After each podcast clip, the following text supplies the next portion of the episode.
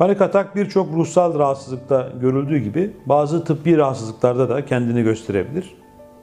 Mesela anemiler, kansızlıklar, Ee, oksijeni taşıyan e, kan elemanları düştüğü için vücutta bir e, oksijen azlığı ve buna bağlı olarak da aşırı nefes darlığı, bu nefes darlığının e, tetiklediği panik ataklar söz konusu olabiliyor. Veya hipotiroidi, guatr, hipertiroidi, tiroid hormonunun fazla salgılanması veya düşük salgılanması da sıkça e, panik atak belirtileriyle kendini gösterebiliyor. Astım bronşit. En sık panik atakla karışan e, fiziksel hastalıklardan bir tanesidir. Hatta birçok e, panik hastası kendisinin astım hastası olduğunu düşünüp göğüs hastalıkları uzmanlarına başvururlar ama birçoğunun aslında panik hastası olduğu ortaya çıkar. Yine bir takım kalp rahatsızlıkları, efendim kalp yetmezlikleri, böbrek üstü bezlerin aşırı salgılanması, bazı ameliyatlar, mesela kalp ameliyatlarından sonra, koroner e, işte bypass ameliyatlarından sonra yine e, kişilerde ölüm korkusuyla seyreden bir takım e, panik atak belirtileri görülebilmektedir. Panik ataklara sebep olan hastalıklardan devam edersek, hipoglisemi çok önemli bir rahatsızlık, bir tablo, bir metabolik tablo.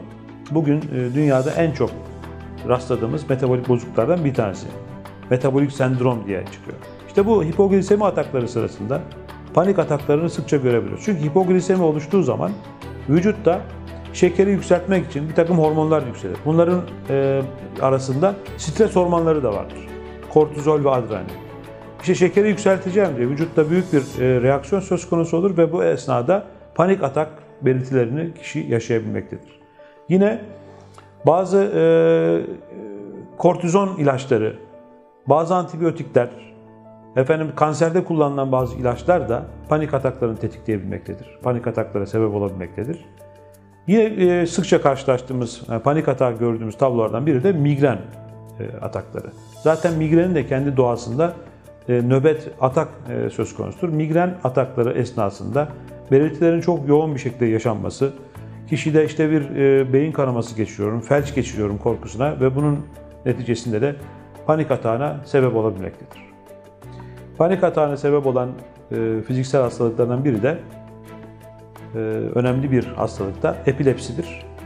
Epilepsi e, çocuklarda ve erişkinlerde görülebilen ve bir takım ataklarla seyreden bir rahatsızlık olduğu için ne zaman geleceği bu epilepsi atağının, nöbetinin ne zaman geleceğinin bilinmemesi, bilinememesi, kestirilememesi kişide bir büyük tedirginlik, korku, bayılma korkusu e, veya işte kendini kaybetme korkusu yaratmakta. Bu da zaman içerisinde panik ataklarına sebebiyet verebilmektedir. Bizim epilepsi hastalarında en sık gördüğümüz e, ruhsal bozuklukların başında bu panik ataklar gelmektedir.